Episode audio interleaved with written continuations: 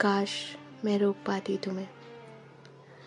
मोहब्बत का ये हमारा सफ़र थोड़ा अजीब सा था। नहीं सोचा था कभी कि मिलकर फिर बिछड़ने का वक्त करीब सा था। दूरियों का वो पवंडर आना और उसमें उन आँखों के अशकों का वो समंदर बन जाना। फिर दोनों का एक दूसरे की छोटी छोटी बातों पर गलतियाँ गिनवाना।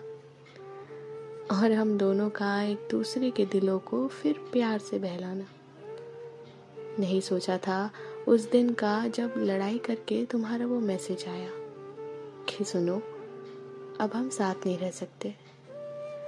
और उस मैसेज के आगे एक अजीब सी स्माइली वाला वो इमोजी उस मैसेज ने हमारी मोहब्बत के वक्त को वहीं ठहराया। मेरा उस मैसेज को पढ़कर सवाल करना क्यों नहीं रह सकते हम साथ? और तुम्हारे जवाब को सुनकर फिर से मेरा इस दोगली दुनिया की बातों से यूँ डरना।